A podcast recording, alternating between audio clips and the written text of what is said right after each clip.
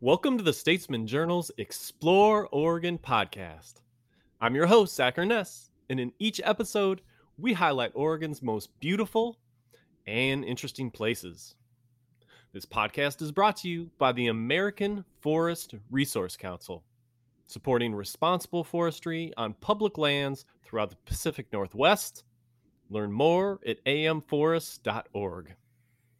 We're also supported by Visit Tillamook Coast, a land of ocean and forest just an hour from the Willamette Valley, that this spring will offer special volunteer vacations designed for visitors to spend a day doing a stewardship project and another heading out on the wild Tillamook coast for an adventure.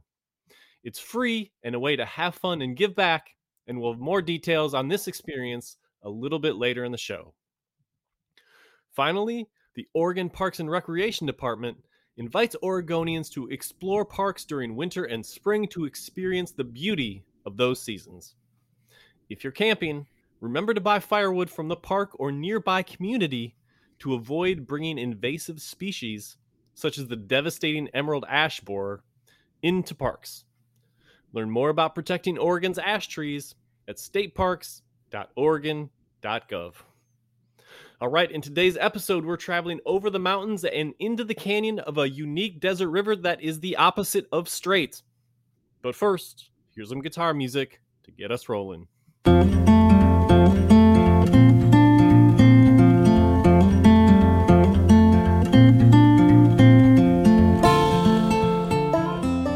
All right, well, congratulations to everyone who figured out my cheesy little joke there at the top. But yes, today we are heading to the Crooked River. We're going to talk about hiking, camping, whitewater kayaking, and even bungee jumping before we spend some extra time talking about the area's iconic fly fishing with a local expert. So, we're going to run a gamut of adventures on this podcast. Now, for most people, the Crooked River is best known as that river that winds through Smith Rock State Park, but there is so much more than that. As our spring outdoors intern, Charlie Gearing, found out on a recent trip to the area, and he joins us now. Hey, Charlie, how's it going? Hey, Zach. Doing great today. Thanks for having me on. I'm looking forward to talking with you and our listeners about the Crooked. All right, so today we're going to focus on a bunch of things you can do in the Crooked River area, and it's almost certainly more than you might expect. But, Charlie, how would you describe the Crooked River as a recreation area? Like, what does it bring to the table, and what makes it stand out? So, what attracted me originally to the Crooked, is, as well as probably many people, is the fly fishing. This river offers some of the best wading fishing you can find in Central Oregon. It's largely public land. There are several day use areas, and the highway, Highway 27, which runs directly along the east bank of the Crooked River from Prineville, has more pull offs than you could probably ever fish in one day. The other aspect is the fish density. This section, which is where I spent all my time on the Crooked last week, can have up to 7,000 fish per mile. Sounds high, and that is extremely high. I would be remiss to say that fly fishing is all the area has to offer, though. Um, the scenery, the hiking opportunities, and the wildlife viewing in this area are all reasons to visit. The campgrounds are excellent, and you'll find that even the larger ones spread out in a way and they're organized in a way that gives most, if not all, campsites direct access to the river, which is really special. So let's drill down into some details. As I mentioned off the top, most people know this as a river that flows through Smith Rock. But when we talk about this area, when we talk about all the recreation in this area, what's the general location that we're focusing on? So last week, I spent all my time in the Chimney Rock segment of what's called the Crooked Wild and Scenic River area, which is essentially the seven and a half mile stretch directly below the Bowman Dam, um, kind of going towards Prineville, uh, about 25 ish miles south of Prineville. The area has loads of recreation opportunities and a lot of similar scenery to Smith Rock, but without the crowds. I value this a lot. It's an area that's accessible, extremely scenic, with plenty to do, while still maintaining a sense of remote wildness.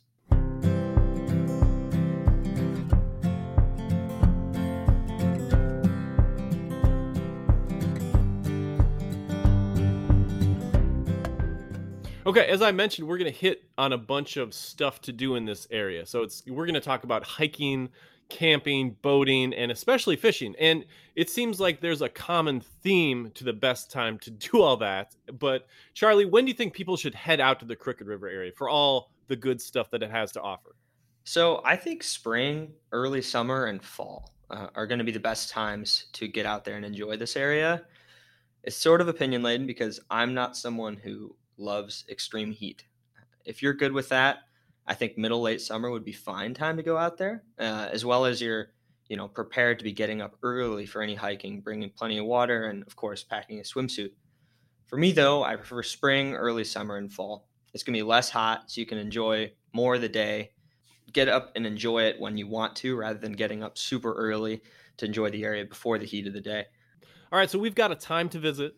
We've got the location. Uh, what about a place to stay? If you're headed out to the Crooked to fish or hike, um, where do you stay, and kind of what are your options? What's what's a good town to get supplied up?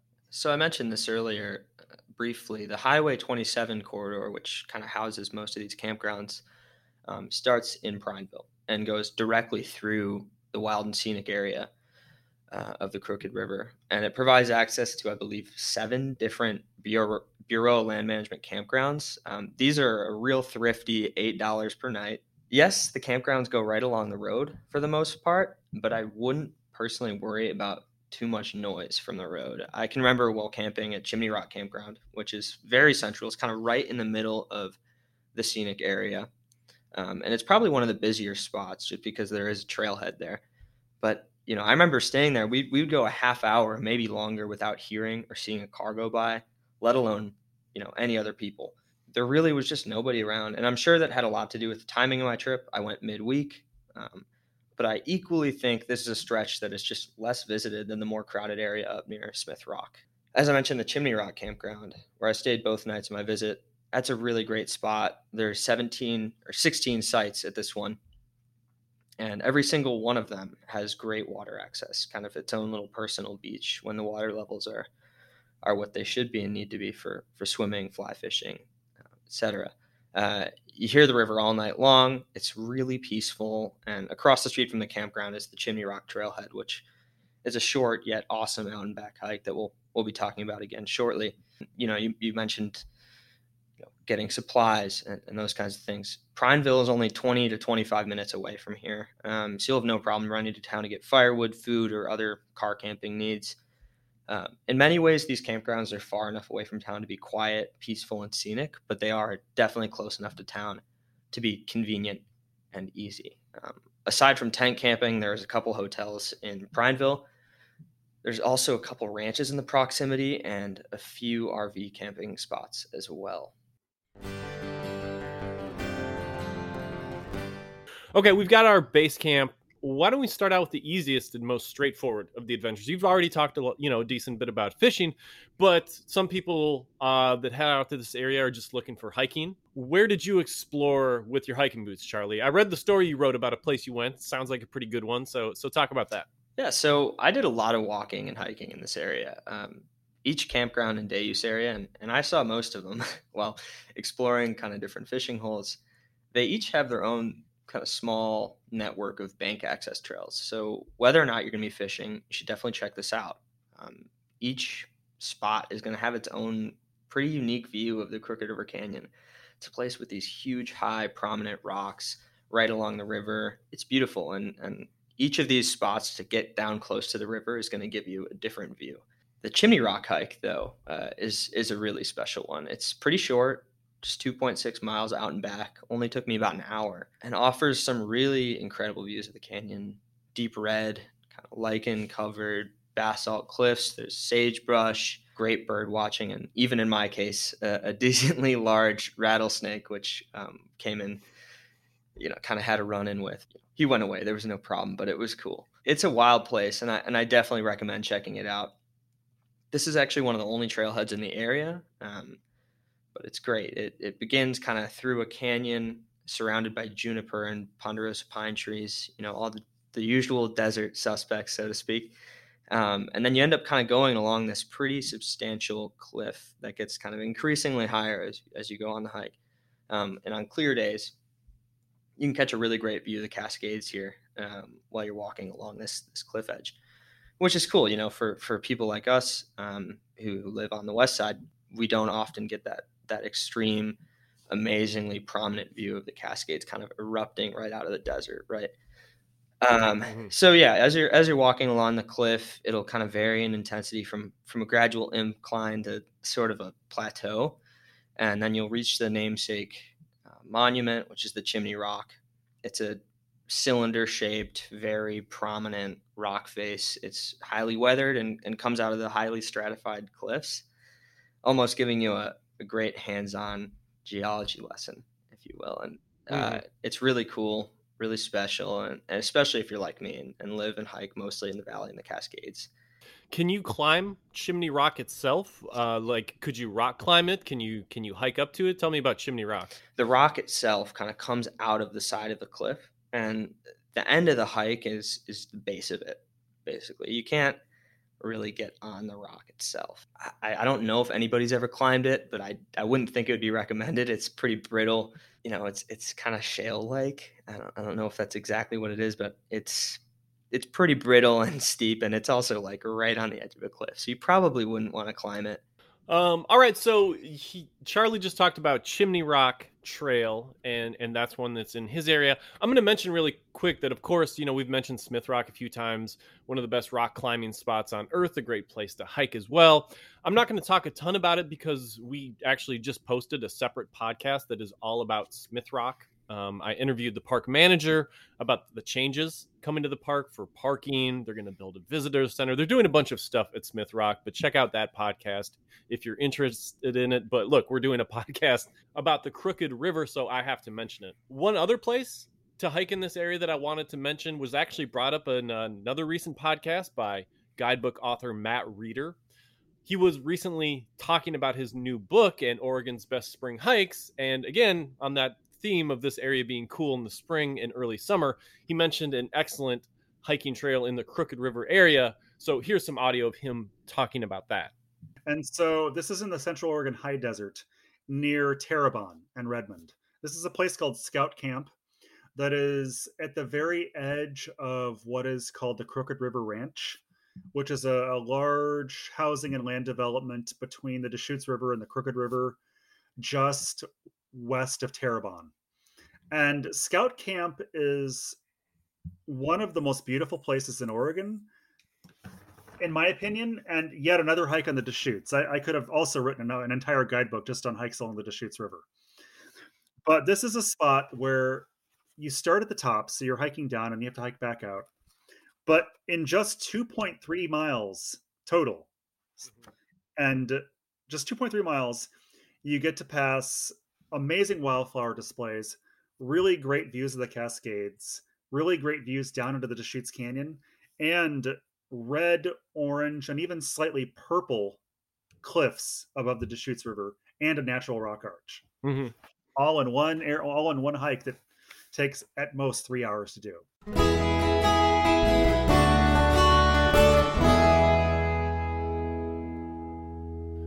Okay, we've talked about camping we've talked about some hiking, and shortly we're going to talk a lot about fishing. But this is a beautiful river, and on this podcast, we love talking about running rapids. And in the spring, when this river gets high enough, it's one of the state's best places to run some really wild rapids, one of the most scenic places to run rapids. Last year, me and a bunch of Oregon's biggest river rats did a draft of our 20 favorite rafting and kayaking trips in the state. And Zach Collier, the owner of Northwest Rafting Company, picked the Crooked as one of his rivers. So I wanted to include a little audio of him talking about that. So here that is now. But no, you get another one. So what, what do you got for your third round? I'll take one worth less points, but I think is really special, and that's the Crooked River. And it's not one that you can book as a commercial trip. It's not a commercial. It's mostly for kayakers and rafters. It flows near Bend, uh, just north of Bend. A lot of people, if you drive to Bend from from Hood River or Portland, you've driven over the bridge that crosses it. And I wouldn't normally pick such an erratic run, but it's that good. It has big class four rapids, one class five, again a big desert canyon. Uh, it's complicated logistics and only flows like four or five days a year at the most. So it's again, it's hard to get on, but it's uh, one of the my favorite trips I've ever done anywhere. And that's the one that goes through Smith yep. Rock. So are you actually floating through Smith yep. Rock State Park? Yep. Yep. You launch just above there. You you launch a few miles above. You do like a mile and a half of just nonstop class four. and you just get this beautiful float through Smith Rocks where you're looking up at people rock climbing. I mean, I've made eye contact with rock climbers before from a raft, which is really cool. And at after Smith Rocks ends that little flat section, it gets it gets pretty busy again. Yeah, well, I'm curious. Like, do you, do you like float past hikers who Yeah. are just like, what in the, what, what's happening here? Like, I didn't know this was possible. Do you get a bunch of gawkers? Uh, you know, usually when we're there, I don't remember seeing many hikers. I just remember seeing a lot of lot of climbers. Uh, Mhm. it's definitely not a normal thing to see a raft floating through there. Uh, but when the season where the four or five days a year when there is water, rafters and kayakers from throughout the state and even beyond Oregon flock to there because it's such a special gem. So when it is running, it's pretty common to see a lot of boaters on the water. And what does it take for it to be running? Is it like super heavy rain in Central Oregon that's that's just so rare, or what? What like what combination of things do you need to make it happen? It's a good snowpack, but also there's a bunch of diversions and dams upstream. So it's just when they release. So there's kind of no Oh. rhyme or reason. It just happens to be if there's not a good snowpack, it won't run at all. But if there's a good snowpack, they're more likely to release water from the dams, and it's a super complicated system. So it's it's a bit of luck. Gotcha. Well, Crooked River, yeah, that'd definitely be on the bucket list. Jared or Jacob, have either one of you guys been able to to jump on on the Crooked at any point? Yeah, yeah, that's. I think Zach summed it up pretty well. As it's just one of the more special rivers in Oregon, and and when it's in, people flock there. And if it ran more often, it would it would see a lot more use. Uh, yeah, I grew up with stories from my dad. That was one of his favorite rivers growing up, and so getting to paddle it for my first time was uh, a cool experience for me. Uh, remembering all those stories that he had told me, and then getting to live them for myself. I mean, if there was a dam above it that controlled the water, I don't. I'm not advocating for dams, but you know, if there was a dam that controlled the water flow and a reliable put in and take out, it would be probably the most popular day trip in the world. It's stunning.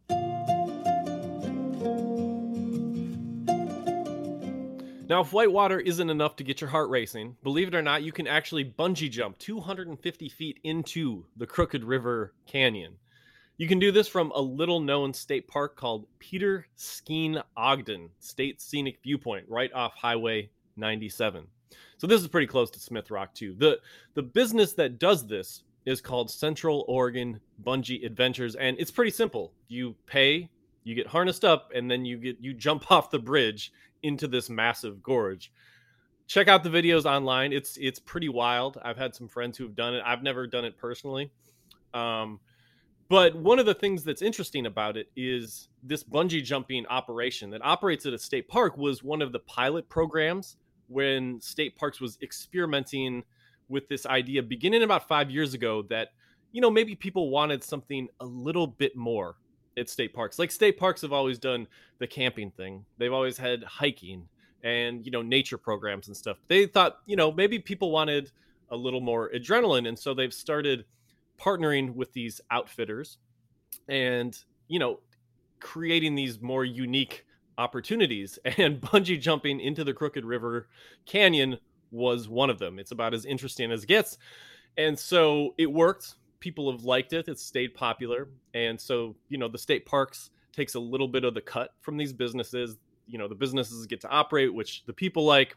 And you can see the legacy of the success of this bungee jumping in other state parks now. Like for example at silver falls you can now climb a 250 foot tree with an outfitter there kind of based on the success of this model. So i wrote about that a lot geez like five or six years ago and uh, so i just wanted to mention that that you know the crooked river gave birth to these crazy new things that you can do at some of the state parks not a ton and by the way, if you want to know who Peter Skeen Ogden is, uh, it's worth taking a little trip into Wikipedia land because he was a famously violent and larger than life fur trader in the early 1800s who engaged in many battles against the Hudson's Bay Company.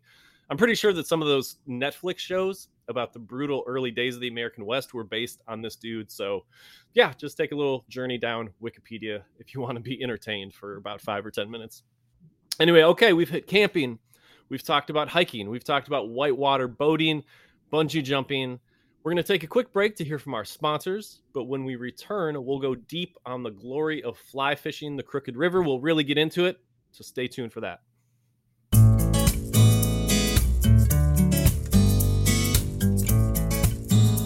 This message is brought to you by Visit Tillamook Coast. Beginning in the spring of 2023, the Tillamook Coast Visitors Association is excited to announce a volunteer vacation program that will bring groups from inside or outside Tillamook County to lend a hand in stewardship programs while also having a good time. One example of an itinerary would be spending one day clearing invasive brush or working on a hiking trail, while the next day could include a guided hike or kayak trip. The type of activity that highlights the Tillamook area and shows why doing stewardship projects is so important. All meals and transportation are included for the groups that take part, which will ideally be between 8 and 12 people. The experience is free for those who take part. The program is designed to offer participants the opportunity to give back to our popular area, while also learning the vital role stewardship plays in preserving our natural places. The program website will launch in March, so stay tuned for that. But if you want more information or to sign up early, contact Dan Haag, and you can reach him at dan at tillamookcoast, all one word, dot com.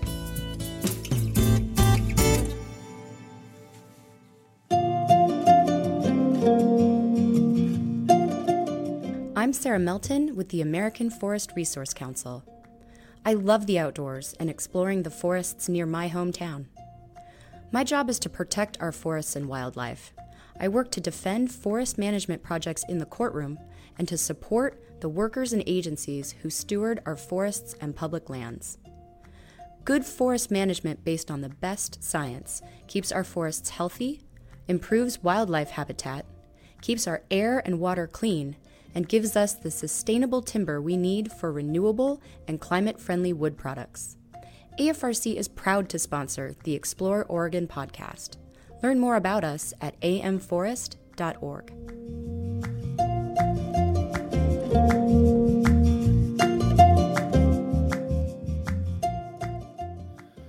All right, welcome back. So, ever since Charlie started in this internship, he's been chomping at the bit to get out there and write about fly fishing on the Crooked River. So, why are you so excited about what makes it such a good stream for your favorite method of angling? Well, as I mentioned earlier, the Crooked River has a pretty glorious density of fish, uh, predominantly the famed and beautiful red band trout and whitefish. Um, sections of this river, which often actually coincide with the areas that have great public access, also have really, really great, well rounded fisheries. So, when you talk about fly fishing the Crooked, it, it really comes down to the number of fish and the accessibility of the river that make it so special for fly anglers. Okay, so heading out there, you talked to an expert angler uh, on the area, and we're going to hear an interview on the subject. So set this up a little. Who are we? Who are we talking to, and and what are they going to get into?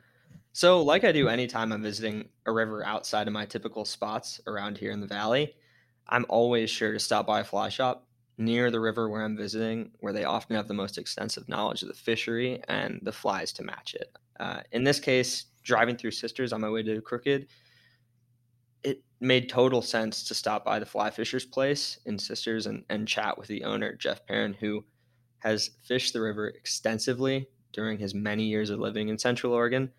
He has an in depth blog on their company website as well, which will tell you all about the rivers surrounding Sisters and their unique fly fishing opportunities. From the Metolius to the Deschutes and the Crooked, this guy just really knows it all. So here's Jeff Perin, owner of Fly Fisher's Place in Sisters.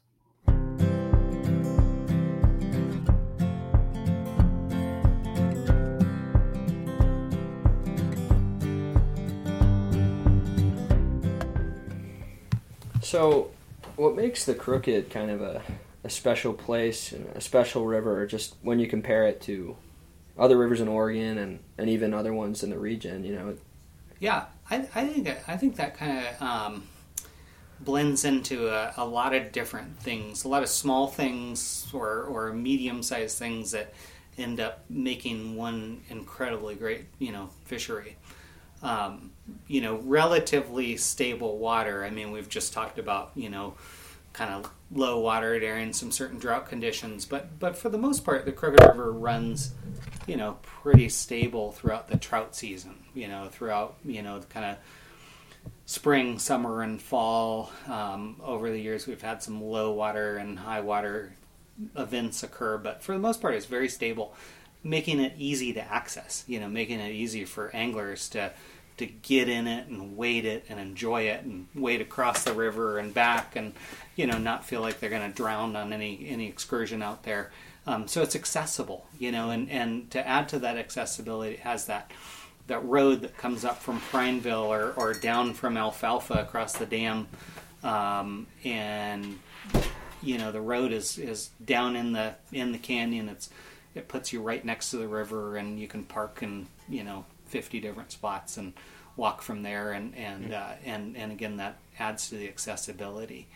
Um, I think that the one of the things about the Crooked River that's that's probably one of the most special things is it has a very high fish count per mile. I mean, compared to even the lower Deschutes, which is you know one of Oregon's greatest trout streams, the Crooked River is um, oftentimes you know twice as many trout per mile as as even a bigger river like the mm-hmm. Lower Deschutes. Do the fish run a little bit smaller? Yeah, generally, you know, mm-hmm. but um, but for a lot of people that doesn't matter. You know, they're not there for the trophy; they're there for the overall experience. They're there to, you know, catch a few or quite a few fish, and and the Crooked River has always been kind of that place that you can you can do that. Right. Right or wrong, people tend to go out and, and become a little bit of a fish hog on a place like the Crooked River. When the bite is on, it's one of those places that you can catch, you know, more than 50 fish a day. You know, there's lots of people that say, "Oh, I caught 100 fish on the Crooked River today." And they might have, you know, or they or they might be exaggerating that a, a little bit, but we'll give them some grace cuz they're fishermen. There's probably not a lot of other rivers in Oregon where you could do what you can do at the Crooked River. Mm-hmm. So what I've heard about the fish density, and you mentioned this, it, it's very high, right? Yeah. And but I, I have heard that it varies. It fluctuates based sure. on where you're at in the river. Mm-hmm. Um, what areas are you going to find the most fish per mile? I mean, what I've heard is, is kind of closer to the dam. Is that is that true in your experience? That's true in, in, in not only my experience, but also in my paying attention to the science and, and watching the.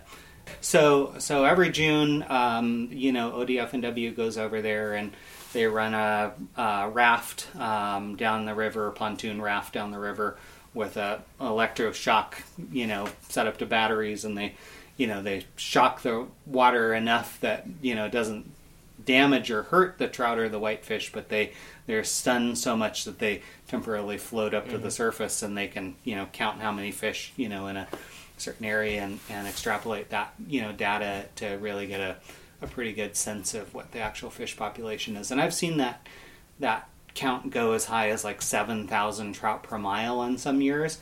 I know that it's fluctuated a lot down, you know, between 2,500 and you know 5,000 is more is more usual. Um, but on certain years they've had you know great water years, it'll harbor more fish. So tell me a little bit about red side trout and kind of what makes them so beloved. You know, they're something that you know many fishermen in Central Oregon are hooked on. Yeah. No yeah, absolutely. Well, I think um, you know red sides, as they're known locally on the Deschutes, are you know another name for the native trout that inhabits the Columbia Basin, which is a red band rainbow trout, red band strain of rainbow trout, and you know the historical range of, of red band trout kind of overlaps with bull trout and and whitefish and, and and the red bands are you know obviously the ones that are probably the most most popular and most sought after. The other two species are, are pretty special but the, the red bands are the most sought after. Red bands have, have evolved for eons really in in this environment. You know they've they've you know survived ice ages they've survived you know droughts they they've you know they've uh, they've they've re-inhabited places that that became you know habitable places habitable places because of ice age movement and and that sort of thing.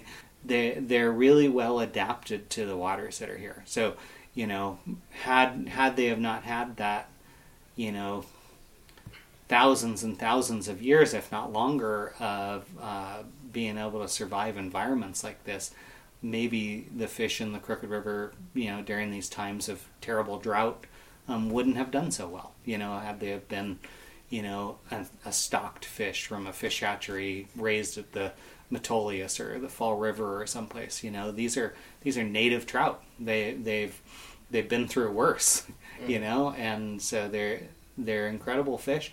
Um, red band trout, uh, you know, depending on their environment, can can grow to you know a nice size.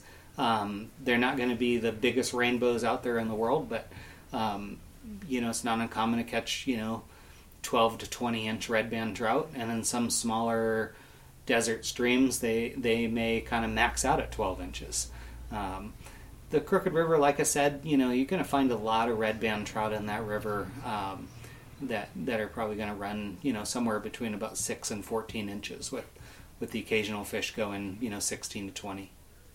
So there's a, a less desirable sort of bycatch, uh, kind of lesser thought of fish, whitefish that Yeah. Really thrive in the crooked.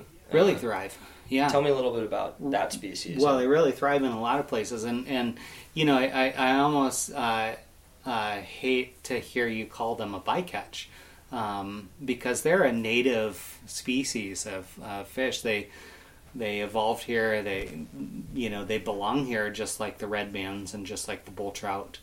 Um, and you know there there are people, um, particularly in other states, but but somewhat here in in Central Oregon, who have really kind of put a, a bad you know bad stigma about whitefish. Oh, we catch whitefish, we throw them on the bank. Well, first of all, that's illegal.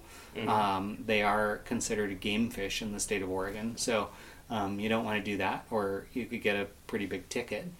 Um, and you know they're a, they're a really good um, indicator of cold and clean water. They don't do well in places that don't have cold, clean water. So um, they require just as cold and clean of water as, as trout do. So they're kind of the canary in the coal mine. If they start to go, well, your, your trout are probably going to go next. And uh, so I, I, you know, from a personal perspective, um, I think we're really lucky to have fish like whitefish in our streams here. You know, the the the way they take the fly, um, the way they fight, the numbers that they, you know, produce, uh, you know, in terms of fish population for our rivers, can make them a, a really active, you know, and catchable fish um, for fly anglers. So, yeah, I'm I'm pro whitefish You're for pro sure. whitefish. Yeah, I think people are getting more and more of an appreciation of whitefish. I can remember back in the 80s and, and 90s, every once in a while, I mean, I can remember seeing this guy that would catch whitefish and put them on a, a stringer, like one of those metal stringers you buy at a, you know, Swartzen's store, and he'd, he'd kill them all, and then he'd hung them from like a sign in the in the campground parking lot up at Milepost 19 um, with a sign that was like, "The Whitefish Kill Society, kill every single one of these you can get," you know, and like, wow, man, that's uh, that's pretty extreme. That's pretty extreme, yeah. and just wrong. And wrong. Not, not backed by science by any stretch. Not at all. Yeah. So my next kind of my next few questions are, are more about getting out and doing it. Where to go? Yeah. What's hatching? What's the fishiest area of the river? Yeah. Well, we'll start with that last part. The fishiest area of the river is, is probably from about milepost 12, where you where you first really enter into the BLM portion of the of the river up to up to milepost 20, which is where the dam is at Bowman Dam. Um, you know, to to even take that a little bit further, there's a real biological difference in terms of the the hatches and the diversity of, of bugs um, in the first four miles of that compared to the last four miles of that. Uh, you know, proven by people that have studied the entomology and put you know um, drift nets in the river and and watched biological drift and you know picked up a lot of rocks or kick-seined the river. Um, the hatches are just different closer to the dam. The water's a little bit colder um, up there, and it warms up a little bit once you get further downstream. It changes changes what bugs are available to the fish. Fish population is probably a little higher as you go up towards the dam, but I don't think significantly higher. There's still a lot of fish as you move, you know, down towards milepost 12. I mean, one of my favorite places to fish in the summer and fall is actually around milepost 14. Um, you, you typically get a lot less people there than you get up by the dam, so I like to kind of spread it out a little bit, not fish all in the same place. Mm. Um, and yeah, I mean that's that's that's what you're going to find. That the you know tailwaters tend to not have a ton of you know bug diversity like um, like a Spring Creek or a Freestone River would have. But it, you know the Crooked River is you know kind of known as a as a midge river, has a ton of midges. I mean if you picked up a a rock or did a kick seine and you know kicked the rocks and silt and weed beds um, a lot of what would end up in your seine net would be, you know, a lot of a lot of midge larvae, um, at times midge pupa. Um, you'll see huge midge hatches out there. Um, the the top two mayflies that hatch in that river are Baetis or blue wing olives, as most anglers would call them, and pale morning duns. Um, the the Baetis usually start hatching in early March, um, and they go, you know, kind of well into into you know April and early May, and then peter out a bit. And it's not to say that you don't have any, but you have far less during the summer. Then you get um, some uh, mahogany duns that kind of hatch in a little bit for a bit in the springtime, um, and then a really good pale morning dun hatch throughout the summer and fall. And as those pale morning duns are about ready to call it quits sometime in, in late September or mid October, um, the Baetis come back in, in great numbers, usually for about a month. There'll be an overlapping hatch, or oftentimes called a masking hatch, where both will be on the water at the same time, and it can be really important to match one or the other. Oftentimes, the fish will get keyed into one. Um, the river has always been known as kind of a scud um, scud river. That's changed a little bit um, over the years with some of the some of the dry and wet cycles. Um, a lot of the weed beds that the scuds really thrived in um, had dried up, um, and so I don't think there's quite as many scuds as as what there used to be, um, which you know is a pretty major food source for for creating fat fat trout. Um, a lot of protein in a scud. Um, they're little crustaceans, you know, for the listeners that aren't, aren't familiar with what a scud is. There are certainly small crayfish that the trout will eat, but I would say that's pretty low on the totem pole for, for what's important. Um, leeches are oftentimes really important. Some aquatic worms show up in the drift and can be um, at times daily important or not. Um, and then the river is is a is a real caddis factory. There's probably no river in Central Oregon that has the amount of um, what we call Mother's Day caddis, which is a species of um, Brachycentrus. And they um, usually hatch in mid May. Uh, we'll see, you know, this year is a funny year. Things are coming a little bit late, but usually around Mother's Day, we start to see those caddis, and they uh, go for about three to four weeks. And there'll be about two of those weeks where the caddis are so thick it looks like it's snowing on the river with these kind of light colored caddis fluttering around, usually flying upstream, sometimes enhanced with their flight upstream by gusts of wind that are coming up the canyon. Mm-hmm. Hopefully, gusts of warm wind, um, and uh, yeah, it's it's pretty you know it's pretty exciting to see those different hatches on the river. Mm-hmm. Yeah, it's it's super interesting how this river, within the same ecosystem, you almost have two kind of sub ecosystems that are yep. obviously changing a lot. And and you mentioned how food sources have, have changed, grown more sparse in some cases.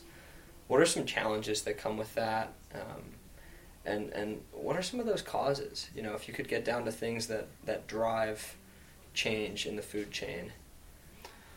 Well, I think that I think the main thing that's caused um, the food chain to to kind of boom and bust on the Crooked River is is quite simply um, just water levels. You know, if if they could ever figure out a way to you know, and, and, and it's, it's, it's probably impossible, but I think there's solutions to making it a little more doable, but it's probably impossible to, to hit it perfect. Um, but if if if they could at least keep the Crooked River at like 100 CFS in the winter, and then in the in the summertime during the irrigation season, kind of keep it at that, you know, 230 to 250 CFS, depending on what water needs are are required downriver. Um, I think that would be a really really good thing for just you know creating great habitat for bugs, which is then going to be really you know down the line that's better for fish too, both mm-hmm. trout and whitefish, right? Well, Jeff, this has been great. Thanks so much. Yeah. Just about all I had, but I really appreciate your time. Yeah. I'm going to be picking out some flies now. Awesome, man. So, yeah. Right. Good. Thank you so much. Yeah, Charlie, you bet. All right. Charlie, that was a lot of great information. Anything else you want to add from your experience fishing up there that uh, you haven't covered or that Jeff didn't get to? Jeff pretty much covered it. Um, but definitely, if you need flies, hit up the Fly Fishers place. They'll get you covered and then some. Um, cannot stress enough how great this place is. I hope you guys all get out and enjoy it. All right, well, that's about all the time we have left in today's show. If you liked what you've heard, check out our catalog of more than 60 episodes featuring Oregon's most beautiful and interesting places at statesmanjournal.com slash explore, along with Apple Podcasts, Google Play, Stitcher, and Spotify. We'd once again like to thank our sponsors, beginning with the American Forest Resources Council. AFRC supports responsible forestry on public lands throughout the Pacific Northwest for our environment, for our economy, and for the future. Learn more at amforests.org. We'd also like to thank Visit Tillamook Coast. If you want to plan a trip out there, you can check out their outdoor recreation map that shows all the places to hike, swim, boat, and camp. You can find that map at tillamookcoast.com slash recreation hyphen map. Once again, that's tillamookcoast.com slash recreation hyphen map. And thanks to the Oregon Parks and Recreation Department, which stresses the importance of recreating responsibly and leaving no trace in Oregon's outdoors. Thanks for listening, and we hope you'll join us next time for the next edition of the Explore Oregon podcast.